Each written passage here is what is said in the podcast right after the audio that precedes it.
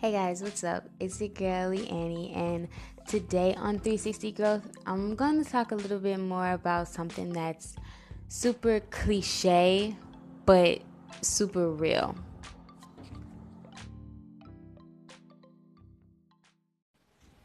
You know how when you're in elementary school or even younger than that, they're always like, follow your dreams. You know, you can be whatever you want to be when you grow up. Sounds awesome, you know.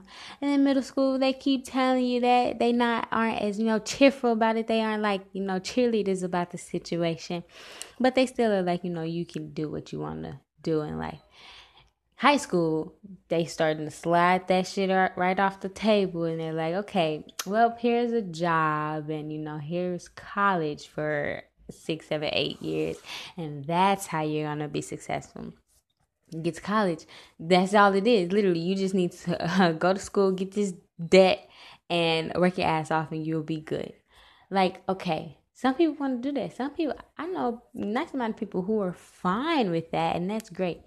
I'm not one of those people it's so cliche to say follow your dreams or like do what makes you happy and it's to reward you but it's so true and i have i'm in the process of that. Like as we speak 3 months ago i got this huge motivation up under me.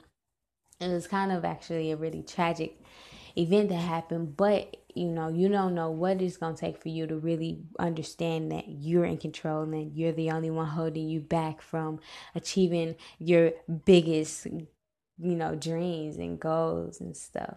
So 110% follow your dreams guys.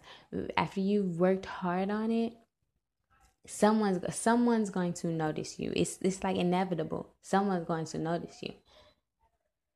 Don't stop chasing your dreams get tunnel vision with it. And it'll definitely pay off in the end.